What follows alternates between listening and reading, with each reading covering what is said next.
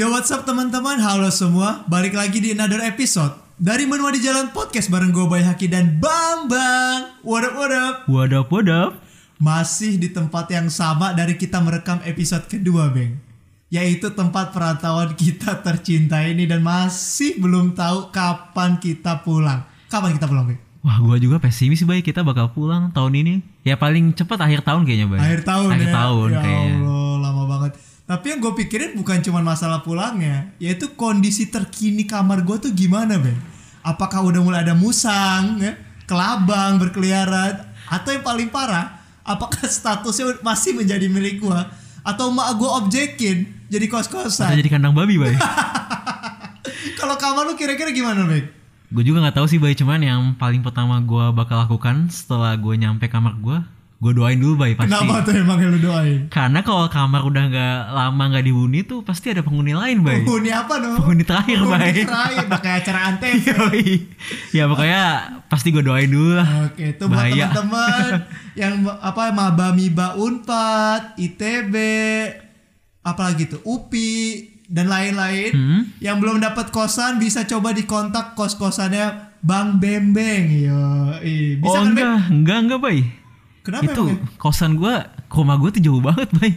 Gua di Cimahi, BTW. Oh kagak nyampe, kagak bisa. Bukan, gua tuh di suburban-nya Bandung. Woi, di suburban. Oh berarti beda ya. Terus kalau Maba Mibanya Unpad, ITB gitu-gitu biasanya nggak kos di mana dong? Ya masih di sekitaran Bandung lah. Pokoknya yang penting bukan di Cimahi, Bay. Oh, di Bandung berarti kos-kosan nikmat dong, Beng? Apaan tuh, Bay?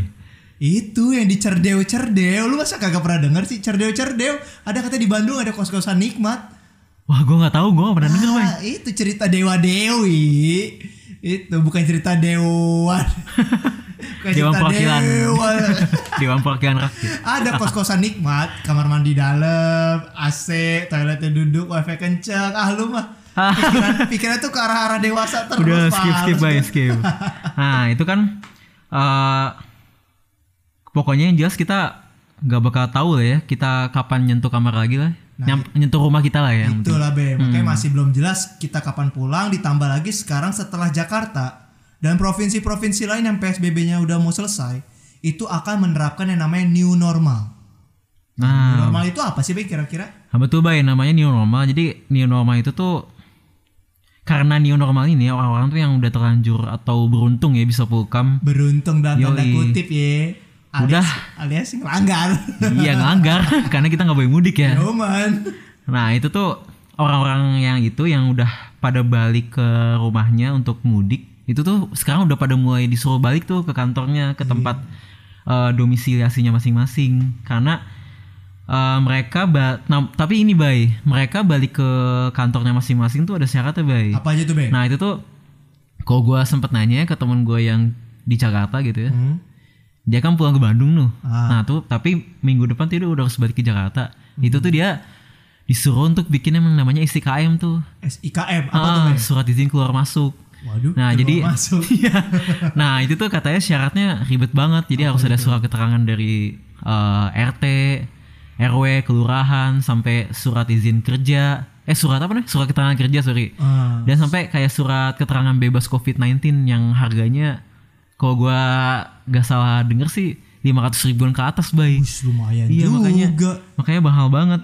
Dan juga lu pasti males ya ngedenger kayak gitu ya. Kita Parah. ngapain juga kita bikin kayak Nggak gini kan? Orang kita kagak bisa balik. Iya kan kita matuhin ya bay.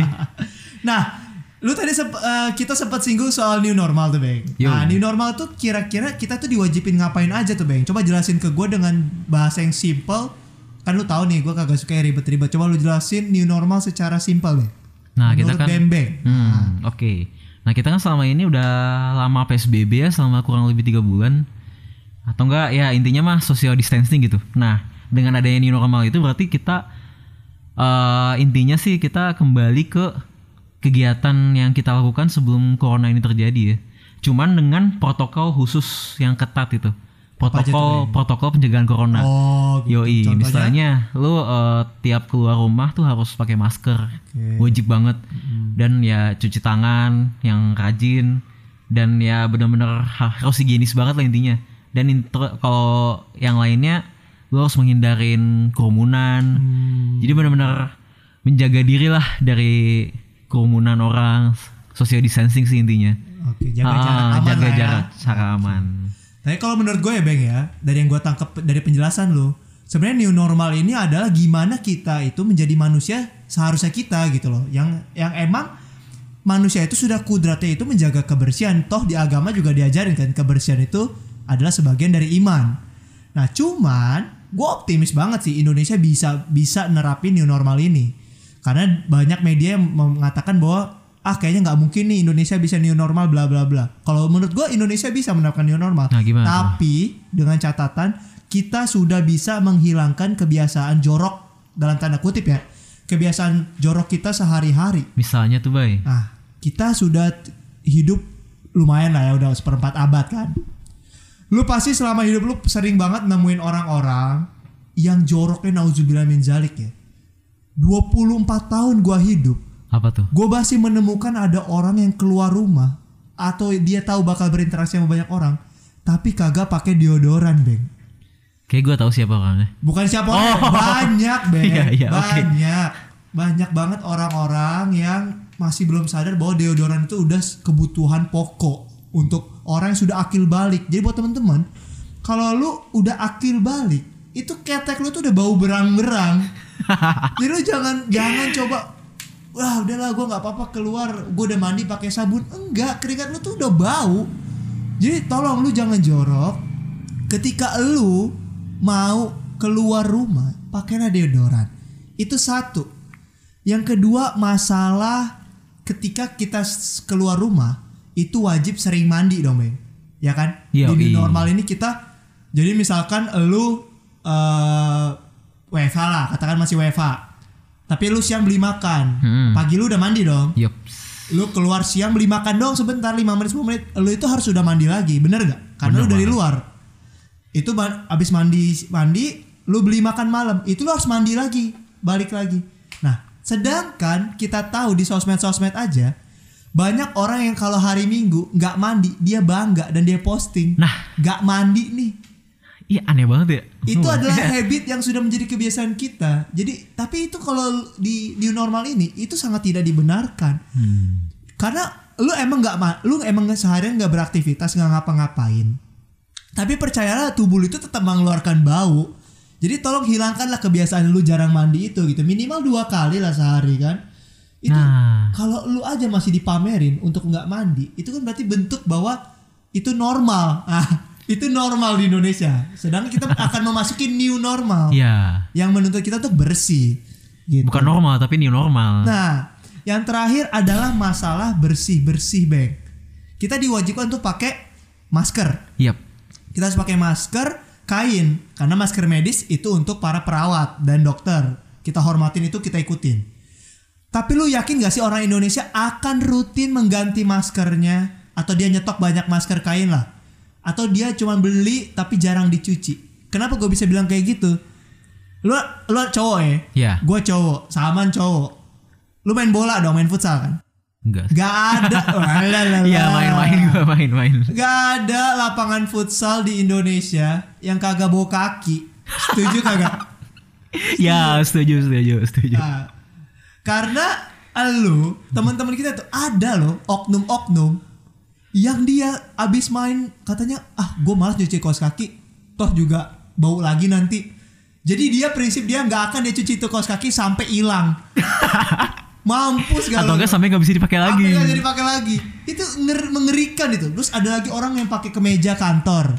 Katanya, ah gue nggak usah dicuci lah baru dipakai sebentar, besok lagi aja. Itu gila itu kejorokan-kejorokan yang gue nggak tahan sih beng. Iya, Dan, bener-bener. dan bayangin masker karena udah kebiasaan jorok. Kalau masker tengah cuci malah penyakitnya nempel di masker. Iya benar. Nah itulah beng menurut gue. Jadi intinya adalah menghadapi new normal ini sebenarnya mengganti kebia atau menghilangkan kebiasaan jorok kita dan menambah hal-hal sedikit seperti sering pakai sering pakai hand sanitizer, cuci tangan dan pakai masker. Udah clear. Udah maskernya higienis, Higienis. dicuci terus. Cuci terus. Jadi kalau gua sih optimis Indonesia menghadapi new normal. Gitu. Ah gitu ya. Oke. Nah kalau misalnya menurut lu Indonesia bisa ya? Bisa. Kalau lu gimana? Nah kalau misalnya menurut gue sih ya semoga bisa lah ya. Walaupun gue sebenarnya pesimis baik karena Kenapa pesimis, Bang? gue aja kayak ngelihat sekarang kan yang lagi rame di Amerika tuh bay lagi Oh ada iya. demo-demo. Oh. Wih ricu banget kan ya bay parah di dijarah sana sini hampir di seluruh kota kan nah itu tuh orang-orang pada turun ke jalan semua itu tuh nggak ada yang peduli sama Protokol protokol, corona nggak ada Amerika ya, Bang? iya Amerika ini Amerika loh apalagi Indonesia. nggak tahu, tapi, Bay. tapi mudah-mudahan bisa lah ya. Bang Iya semoga bisa lah ya. Nah, nah. Bisa belajar nanti. Iya, gara-gara persiapan new normal ini, pegawai-pegawai BUMN, PNS, dan lain-lain udah dipanggil kembali ke perantauannya masing-masing. Nah, dan ngeselinnya adalah mereka yang udah bisa balik, ya entah itu legal, ilegal, cabut, diem-diem, apa pun itu, disuruh balik ke yang seharusnya memang balik. Jadi sebenarnya kita tiga bulan ini kan bukan libur dong. WFH, work from home, kerja. Jadi statusnya tuh kerja. Kalau nggak ada corona ini kita tuh di kantor sebenarnya kan. iya benar Mereka yang udah disuruh balik itu masih aja ngeluh di sosmed, ribet lah, masih nggak mau pulang lah, Aduh, gua- masih enak di rumah lah, nggak adil, nggak efektif, nggak ada esensinya. Itu gimana menurut lo Ben? Jujur gue sedih sih ngedengar sebagai orang yang taat aturan, orang yang mendengarkan arahan pemerintah untuk tidak pulang, melihat mereka-mereka yang udah bisa pulang tapi masih protes. Komentar lo Ben? gue bukan sedih lagi sih bay tapi kesel banget bay kayak aduh kenapa sih mereka udah mah dikasih ke ini ya dikasih keleluasan untuk pulang masih aja ngeluh-ngeluh gitu ya. Itu mah suruh resign aja lah bay kesel banget gue semua. Apalagi yang apalagi yang kayak yang bawa-bawa keluarga gitu bay ya, lu udah udah tahu gitu ya lu profesional kan dibayar tapi lu masih bawa-bawa keluarga gitu udah kalau gitu mah gak usah punya keluarga aja bay Waduh, waduh, waduh. Terus mau punya anak kayak gimana? Membelah diri kayak platipus. kayak amuba bay Oh, amuba. Oke. Nah, jadi gini, Bang. Kan semua orang itu kan punya masalah hidupnya masing-masing. Gak boleh dong mereka menjadikan alasan keluarga atau eh, mereka merasa lebih nyaman kerja di rumah, lebih produktif dan lain-lain. ya nggak bisa. Kewajibannya itu apa itu yang diikutin. nah Tapi yang gue merasa bingung adalah kenapa sih orang-orang yang udah memutuskan diri untuk merantau, terus dia pulang kampung lah pasti setiap cuti kayak kita kan juga kan. hmm. Tapi kembali lagi ke perantauan itu dengan berat hati, dengan air mata, dengan langkah yang berat gitu. loh. Padahal merantau itu adalah keputusan yang besar dan gue yakin teman-teman semua saat merantau itu udah udah udah tahu apa aja yang akan menjadi konsekuensi, apa aja yang menjadi tujuan dan apa aja yang menjadi faktor teman-teman semua untuk merantau. Ya nggak Ben? Coba Ya. lu jelasin deh. Kira-kira faktor-faktor apa sih yang bisa bikin kita bahagia di perantauan? Nah, ya gue sebelum gue bahas soal faktor-faktor itu gue pengen menggarisbawahi sih yang lu bilang tadi soal ya kalau misalnya lu udah uh, memutuskan untuk merantau lu harusnya gak boleh sedih-sedih kayak gitu ya, bay. Iyalah. Nggak boleh, Jelas. nggak boleh stres-stres lagi Nggak gitu. boleh. Nah, nah gue jadi kayak inget bay, jadi kayak ada gue denger sih satu teori gitu. Intinya sih orang-orang yang benci sama hari Senin gitu ya, pasti kan banyak itu yang suka ngeluh di sosmed. Ah besok udah Senin lagi, ah Monster Monday. Iya, ah, be, ah kok weekendnya dikit banget sih, weekendnya bentar banget. Nah itu tuh pasti orang-orang yang bermasalah sama pekerjaan ya, bay. Yang nggak dari hati. gitu. Iya, yang gak happy pasti sama pekerjaan dan itu tuh masalah, bay, menurut gua ya. Jadi, ya itu sih kalau bisa jangan ya, bay. Hmm. Itu makanya motivasi sih. Nah, nah balik lagi ke soal faktor-faktor, Faktor. bay. Heeh. Faktor sih gua paling pertama soal motivasi sih, bay. Motivasi atau niat ya. Ah, niat baik. Eh, lu tuh ngerantau motivasinya apa? Misalnya lu ngerantau buat kuliah gitu ya, buat misalnya lu eh, kuliah pengen nyari kampus yang bagus, tapi itu cuma ada di luar kota. Ya udah itu jadi motivasi lu aja kalau misalnya lu pengen ngerantau tuh untuk bisa eh, kuliah di tempat yang bagus yang pengen lu masukin, yang pengen lu coba jajal gitu ya. Atau enggak misalnya kayak eh, misalnya kayak lu pekerjaan gitu. Ya lu motivasinya karena emang lu happy sama pekerjaan itu ya udah lu bebas mau ditempatin di mana aja bebas gitu ya. Karena de- karena kita demen sama kerjaan Ah, kita itu. itu bebas.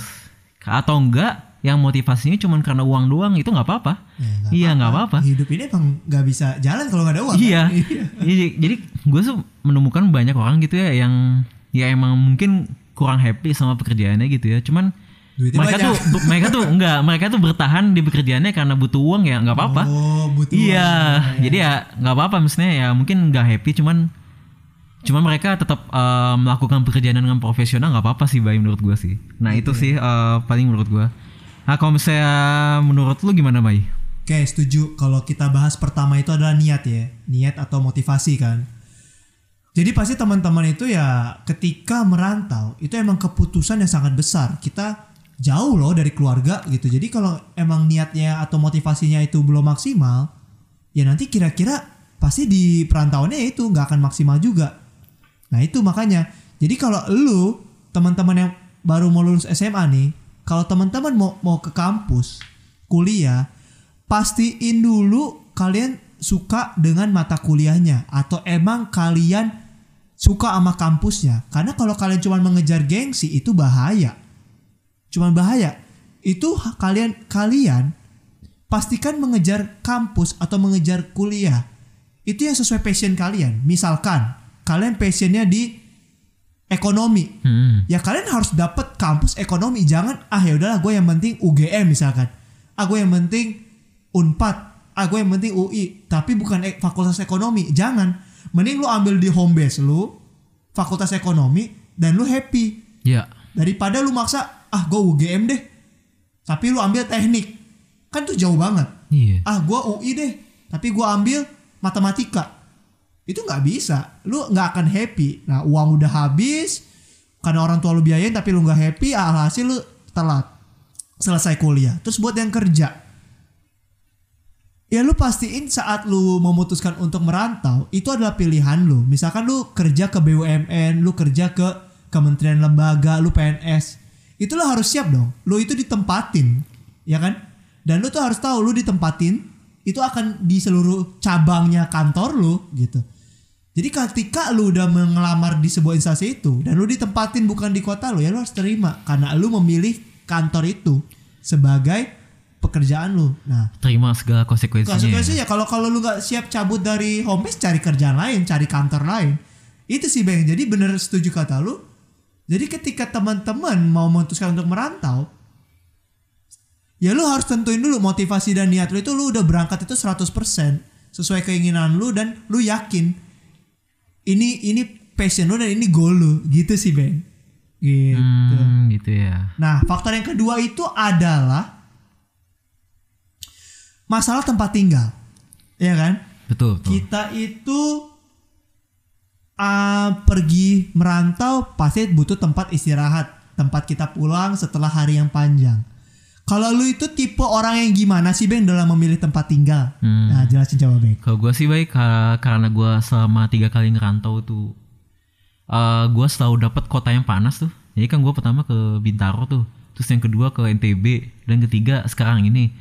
Itu tuh gue pasti dapet yang kotanya jauh lebih panas daripada tempat gue dulu di Cimahi gitu. Hmm, Selama 20 tahun di Cimahi tuh dingin banget men. iya. Emang enak sih. Iya. Eh, Udin-udin gitu ya. Yoi. Udin-udin petok Udin gitu pet- kan. Pengen melotot. totalitas.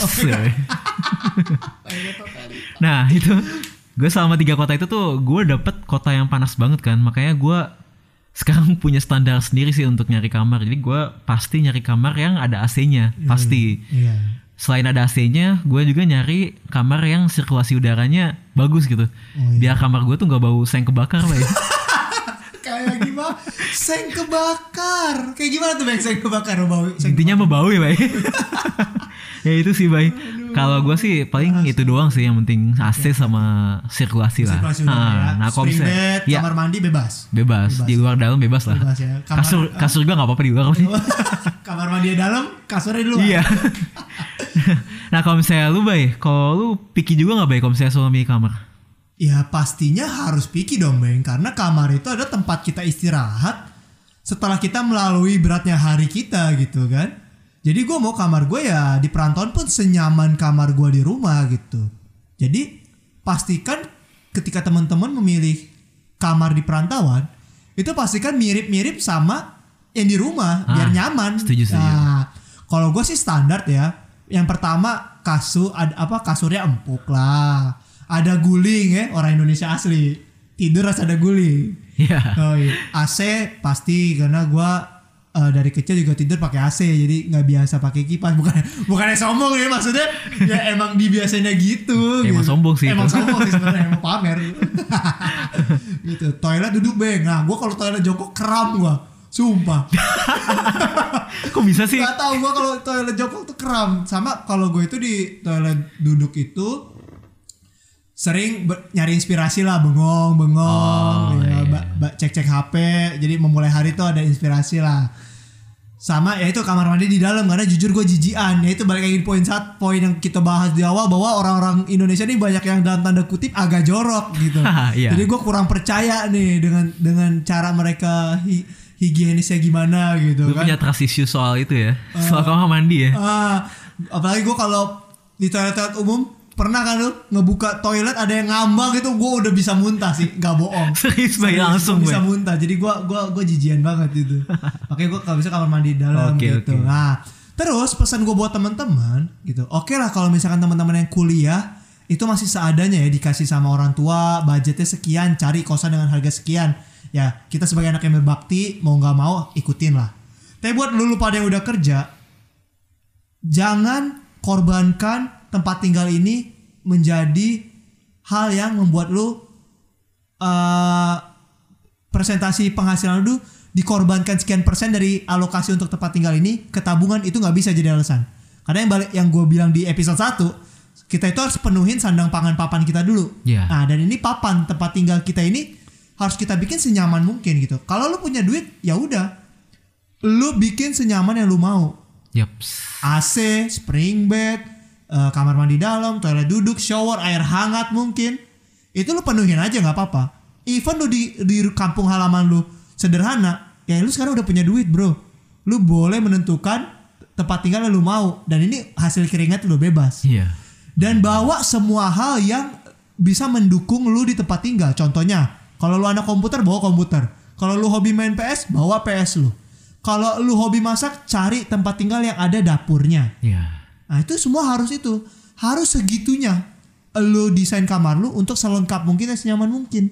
Jadi lu betah sehingga ketika lu abis dari pulang kampung terus lu mau balik lagi ke perantauan itu nggak ada berat hati. Oh ya, gua di kasur yang sama seperti di rumah kok. Gitu sih kalau tempat tinggal. Dan juga kalau misalnya lu habis stres di kantor kan pasti lu tempat pelariannya adalah kamar lu sendiri Kamar. kan. Buat refreshing banget Istirahat kan. makan siang aja kalau kantor kita deket kita ke kamar. Nah, itu banget. Itu sih berarti yoi. Itu ya eh, pendapat lu soal, Pendapat gua soal tempat tinggal tempat ya. tinggal. Nah, Heeh. nah oke lanjut bay. Ini kan faktor ketiga ya. Ah, apa tuh bang? Transportasi. Oke. Nah, jadi kalau gua kebetulan kan gua pas awal-awal dat apa pindah ke sini gua tuh pengen banget tuh beli sepeda karena pas gua cek kota di sini tuh sepi eh, dan kecil kotanya Oh, iya. jadi ke mana-mana deket makanya gua kayak aduh pengen lah gua beli sepeda nih jadi ya udah pas awal-awal gua di sini tuh gua langsung beli sepeda Sepeda. Hmm, jadi kayak gue tuh sampai sekarang gue PP kantor kosan tuh pasti pakai sepeda terus bay. Sekali Ah, sehat juga ya. iya. Bike to work. Yoi. Nah kalau mis teman waktu itu sempat gu- eh, kepengen juga sih beli motor, cuman kayaknya udah udah ada sepeda juga sih males udah. Bisa nebeng juga kan. Ah nebeng juga. Nebengers. Cukup lah sepeda kan menurut gue sih. Nah kalau misalnya lu gimana? Kalau gua ketika kita menentukan moda transportasi di perantauan, pertama kita harus lihat kota tujuan kita dulu. Betul kata lu, Bang. Kalau kotanya kecil, ya udah secukupnya aja. Iya. Motor aja, nggak usah maksa mobil gitu kan. Hmm. Nah, karena kebetulan kota ke, gua kecil, jadi gua bawa motor gue yang dari Jakarta. Oh bawa Bawa Oh, gila. Honda Beat. Iya. Yo, cukup isi motor sejuta umat. Yo, cukup isi pertamax 20 ribu bisa seminggu. ya benar-benar. Nah, tapi pesan gue buat teman-teman, kalau emang yang mobilitasnya tinggi banget, ya mending bawa beli kendaraan. Jangan lu ber, ber- berpatokan atau menggantungkan diri lu dengan nebeng ke teman lu, karena itu akan susah. Misalkan lu ada aktivitas olahraga sendiri, ya kan nggak mungkin eh, lu minta anterin sama teman lu, emang teman lu gojek, ya kan? Eh, emang teman lu grab, gitu yang eh, yang yang emang pekerjaan untuk mengantar jemput kan enggak gitu. Kan mereka kan teman kita gitu. Jadi nggak bisa kita minta tolong kayak gitu gitu. Even dibayar pun mungkin teman kita nggak mau gitu Iya, kan. iya. nah sedangkan di di nggak semua kota itu ada fasilitas Gojek dan Grab yang sangat memudahkan itu kan. Contohnya di kota kita ini sekarang gitu kan. Nah terus juga buat teman-teman yang emang tinggalnya sekarang di kota-kota nanggung gitu. Contohnya kalau di uh, Jawa Barat mungkin Purwakarta ya nanggung dikit lagi ke Bandung kan. Ha. nah atau di Jawa Tengah tuh contohnya di Magelang nanggung dikit lagi ke Jogja. Nah lu bisa tuh beli mobil. Jadi lu di weekend lu bisa ke kota besar untuk refreshing. Dan lu gak usah takut ketika lu beli mobil kan emang pasti goal hidup kita yang udah kerja pasti punya kendaraan ya. Kendaraan yang paling goal kita pasti semua orang roda empat dong gitu. Gue pesawat sih boy. Wah pesawat. Lau CR. Nah, Nah, jadi eh apa namanya? Kalaupun nanti kita pindah kota lagi, mobil itu kan bisa dibawa. Kagak Iya, mesti iya. menetap di situ. Toh juga lu beli di dealer di kota lu pakai KTP lu kan plat nomornya juga plat daerah asal lu. Hmm. Gitu sih, Bang. Jadi moda transportasi beli aja se semampu kita, sekebutuhannya kita dan jangan ragu untuk beli yang bagus kalian karena transportasi itu bisa dibawa lagi kok gitu. Setelah transportasi, faktor berikutnya adalah budaya setempat. Ah, budaya. ya nggak? Tahu diri dong kita pindah dari kota kita, kampung kita ke kota orang. Nah, lu ada cerita nggak sih, Bek, tentang menyesuaikan diri sama budaya di daerah perantauan baru? Karena kan kita Indonesia nih, sukunya beragam banget Nah, gitu. iya. Coba ceritain dong, Bang. Sebenarnya sih banyak sih boy, cuman yang paling gue pengen ceritain dua doang sih. Pertama soal tutur kata dan kebiasaan berbicara, sama ke yang kedua makanan. Nah yang pertama soal tutur kata nih, gue kan datang dari eh, daerah yang bahasanya halus-halus banget kan bay, punten, neng, Mangga, mangga, jeruk, damang teh. gitu. Nah itu kan kayak halus banget kan bay. halus. Bagi lo yang orang Jakarta halus banget kan itu ya. Nah Kayak enak denger orang Sunda ngomong. iya, malah pas gua datang ke sini tiba-tiba orangnya semuanya ngomong dengan nada tinggi, bay. Bahkan untuk ngobrol biasa kayak gini aja pakai nada tinggi. Gue aja sampai bingung ini. Kita nyetel nada di re, Iya. doi udah di sol. Yo, kayak gue bingung aja ini kenapa sih orang-orang pada pakai nada tinggi lu bisa santai dikit gak sih? Dan lu capek gak sih kayak ngomong kayak gitu tuh? Gue capek aja gitu. Bahkan gue yang denger aja capek gitu. Apalagi ngomong. Iya. Tapi lama-lama kayak ya udah kayak gue mencoba mengerti dan akhirnya gue lama-lama kebiasa sih. Tapi gue juga nggak ikut-ikutan nada tinggi juga, bay. Ya udah biasa aja. heeh. Kita bertahan dengan logat kita. gitu. Ah, Oke, tapi oke, oke. yang penting bisa mentoleransi ya. Heeh. Nah, terus yang kedua makanan, bay. Ah. Makanan tuh gue pas awal-awal datang ke sini gue susah banget, bay, karena gue sa- sayuran di warteg-warteg atau warung makanan di sini tuh semuanya bersantan, bay. Gue tuh kayak bingung banget ini sayur tapi pakai santan nih. Untung gua gak makan sayur. Emang lu kambing-kambing makan Aduh. sayur. Eh, Kagak diajarin, bay. Ah, gua gua manusia. Oh. Manusia makan daging. Nah, itu bay jadi kayak gue bingung aja tuh sini sayuran kan nilai gizinya tinggi ya. Itu kan pasti ketutupan sama kolesterol. Ya. iya makanya aneh banget ini. Jadi impas ya. iya jadi impas. Ih, kagak ada nilai gizinya gitu. Makanya gue bingung aduh ini sayurnya santan semua lagi. Tapi lama-lama jadi kayak kebiasa juga sih. Jadi kayak Oke. gue mencoba untuk kalau misalnya sayur ya paling nyoba lah masak-masak dikit itu di rumah gitu. Hmm. eh di kosan sorry itu sih dia lama-lama udah mulai kebiasa juga sih walaupun awal-awal pusing juga tuh dengan berhadapan dengan makanan yang aneh-aneh gitu Hmm. nah kalau misalnya lu gimana bay pas pertama kali merantau sini bay Kalau gua prinsip gua adalah ketika kita merantau tuh kita harus tahu diri dulu. Kita Hmm. posisikan bahwa kita itu adalah tamu. Nah, artinya kita yang menyesuaikan ke budaya setempat kita datengin gitu. Tapi eh, jangan juga apa jangan sampai kita itu ya minta dihargain gitu loh, Bang. Paham gak maksud gua? apa tuh bay Jadi kita ini perantau kan. Nah kita itu datang ke tempat orang dan kita masih mengenal nih, kenalan dulu orang-orang ini aktivitasnya apa aja sih, bahasanya kayak gimana dan lain-lain gitu kan. Jadi gua akan mempraktikkan bahwa oke, gua lagi baca situasi, apa pun yang mereka lakukan, gua nggak boleh bawa perasaan, gua nggak boleh tersinggung dulu Hmm. gitu karena gue tamu ah gue yang belajar gitu nah makanya kan kayak yang lu bilang tadi kalau lu baper orang teriak-teriak itu bahaya. Karena Iya. itu emang budaya mereka. Ah, betul banget. Nah makanya gue analisa dulu nih oh orang ini ngomongnya teriak-teriak. Kenapa sih mereka ngomongnya teriak-teriak? Oh ternyata cuma logat atau emang jarak rumahnya mereka itu atau mereka emang eh, nenek moyang itu dari gunung. Jadi Nah. biasa ngomong teriak-teriak. Ya udah jadi sebenarnya mereka ngomong teriak-teriak tuh justru mungkin saking antusias sama kita. Kita asik kita seku ya anaknya lah jadi mereka seneng sama kita nah coba kalau lu udah baper lu udah hilang temen lu Iya. udah nggak bisa beradaptasi kan Iya. itu sih jadi pertama gua membaca situasi dulu sih Bek gitu nah terus yang kedua jangan eh, jangan biasakan apa namanya kita itu mengkritik atau atau langsung menjudge budaya-budaya orang setempat. Iya enggak? Yang resisten gitu ya Nah, Ah. kita tuh harus harus maklumin, harus hargain bahwa keberagaman itu banyak gitu. Dan kalau itu positif, nggak ada salah kita ikutin budaya di situ. Paham gak maksudnya? Iya. Jadi kalau misalnya ada daerah yang eh, sering ngopi bisa dua jam tiga jam, ya itu mungkin mungkin kalau kita ambil sisi negatifnya time is money lah. Hmm. Terlalu banyak membuang uang, Iya. membuang waktu. Tapi bisa kita ambil positifnya. Oh ya coba kita ikutan duduk. Apa sih yang dibicarakan dari tiga jam itu?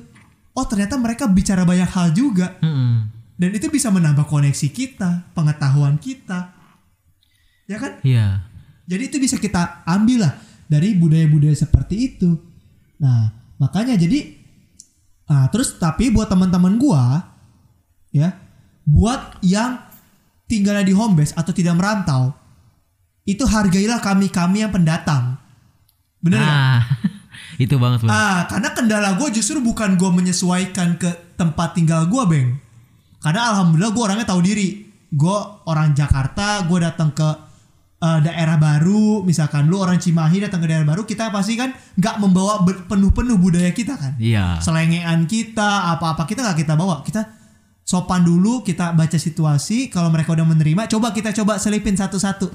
Nah ini kendala gue. Nah gimana? Coba Ada ceritain lah. orang yang nggak bisa terima bercandaan kita dan langsung baper Hmm, Iya iya iya. gitu misalkan kok apa agak nggak sopan sih bercandanya padahal ya emang di tongkrongan kita itu lucu dan lumrah gitu loh justru kita kadang tersinggung sama misalkan logat mereka tapi karena kita emang nggak baperan kita santai tapi teman kita yang kota yang kita datangin ini sayangnya banyak yang baper misalkan itu kan nggak boleh dong Beng Hmm. Nah, pesan gue buat teman-teman yang di home base dan menyambut orang-orang yang dari penda- pen- perantauan, eh dari pendatang, itu jangan baper dulu.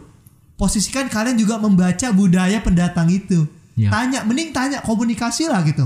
Misalkan apa? Ada bercanda yang menyinggung, atau nadanya ketinggian, atau pemilihan katanya nggak bagus. Ya kan? Lu tahu kan ada suku yang manggil orang aja pakai pakai binatang, tapi itu sebenarnya keakraban. Iya, semakin akrab semakin kasar. Iya. Iya kan? Ah, bener. Kalau lu langsung baper, ya udah kelar. Lu nggak nggak lu nggak temenan sama dia. Tapi kalau lu tanya, sorry bro, kok gua agak tersinggung ya lu lu panggil gua kayak begitu. Maksud lu apa ya? Oh enggak, ini di budaya sini emang kayak gitu. Oh kan kita tenang lega kan? Hmm, hmm. Jadi gitu sih bang. Jadi, Komunikasi ya. ah, budaya itu kalau kita sebagai pendatang kita tahu diri, mengenal lingkungan.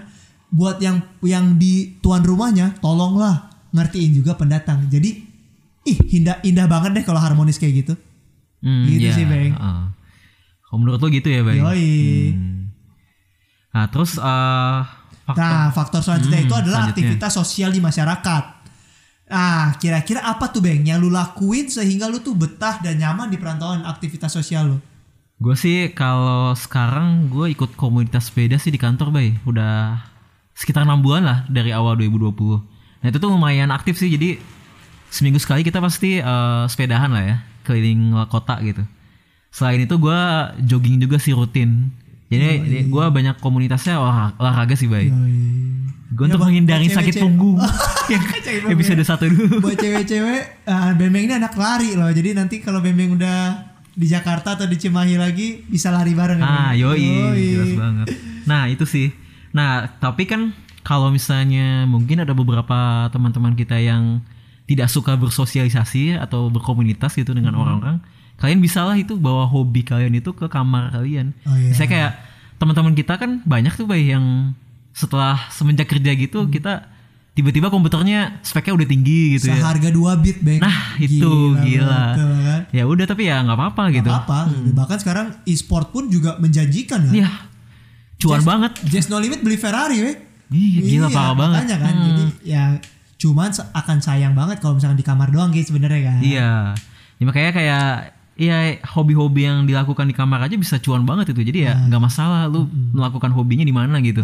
Yang penting lu punya kegiatan yang bisa lu lakukan selain di kantor atau di kamar. Hmm. Jadi berarti komputer lu di rumah pindahin ke kos-kosan Nah, atau bisa ke kontrakan. jadi. Jadi ketika lu pulang kampung ada yang lu kangenin yaitu komputer lu misalkan. Iya, Nah, bisa oke, banget. oke. Nah, Cakep, cakep, cakep, setuju. Ya menurut gua itu sih. Nah, kalau misalnya menurut lu gimana, Bay?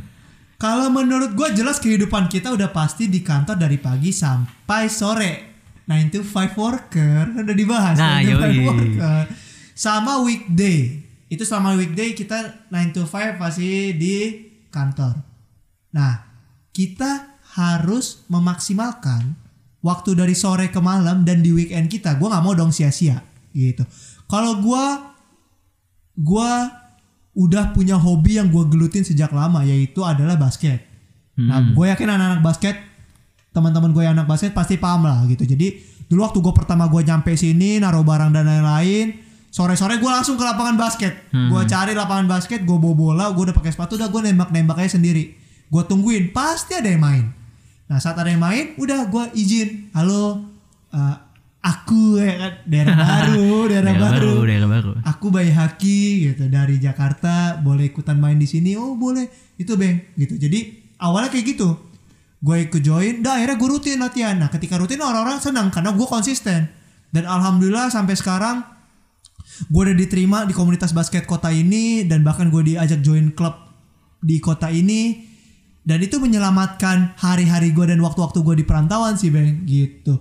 Jadi eh buat teman-teman yang merantau manfaatkanlah hobi kalian untuk bersosialisasi gitu.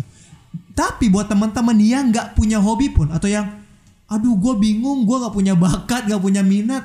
Nah, banyak gimana orang kayak gitu. Banyak, banyak, banyak banyak. banget. Nah jadikanlah perantauan ini adalah ajang lu untuk menemukan itu gitu. Karena lu kerja lu di perantauan kan cuman kerja doang beda kalau di home base di home Iya. base tuh ada teman bisa nongkrong nongkrong reuni sana sini sana sini kan Hmm. di di perantauan itu murni bener-bener kerja doang Yups. jadi ketika lu senggang ini adalah ajang lu untuk nemuin hobi baru contoh kita ting eh, home base kita di kota-kota yang punya gedung-gedung besar Mm-mm. nggak ada tebing-tebing tuh nah sekarang kita pindah ke kota yang alamnya bagus dan punya tebing-tebing misalkan kita bisa ikut komunitas mendaki komunitas wall climbing komunitas sepeda gunung atau kita misalkan di tempat yang lautnya indah kita bisa ikut komunitas diving. Ini jadi adalah momen teman-teman semua untuk bisa menemukan hobi baru gitu. Dan ketika kita udah punya hobi baru punya kesenangan baru dan adanya di perantauan gue yakin lu, lu pada bakal betah di perantauan dan lu gak sering-sering pulang. Bukannya gue nyuruh gak sering pulang tapi percayalah pulang itu mahal dan kalau lu seminggu sekali pulang naik pesawat habis duit lu dong Habis lah. masa kita kerja untuk pulang Iya kan? Iya. Lu cari uang jauh-jauh ke kota lain untuk pulang lagi ke rumah itu nggak lucu. Cuma beli tiket pesawat doang itu Nah, mungkin. Hmm. gitu sih Bang. Jadi dari gua temukan hobi baru, beru yang lu misalkan tadinya nggak ada hobi punya hobi baru atau lu yang tadinya ansos, lu cobalah nongkrong dengan budaya budaya penduduk sekitar, lu akan betah di perantauan. Nah, berarti Yoi. menurut lu kayak gitu ya, Bay, soal uh, kehidupan itu ya, Bay. Iya. Nah, kalau misalnya menurut gue ya, Bay, mungkin gue pengen simpulin aja Oke, sih langsung. ah. langsung Jadi, kesimpulan sekarang ya. nah, jadi ya ya yang pasti ya ngerantau itu kan pasti berat banget lah ya. Jauh dari keluarga, jauh dari teman-teman.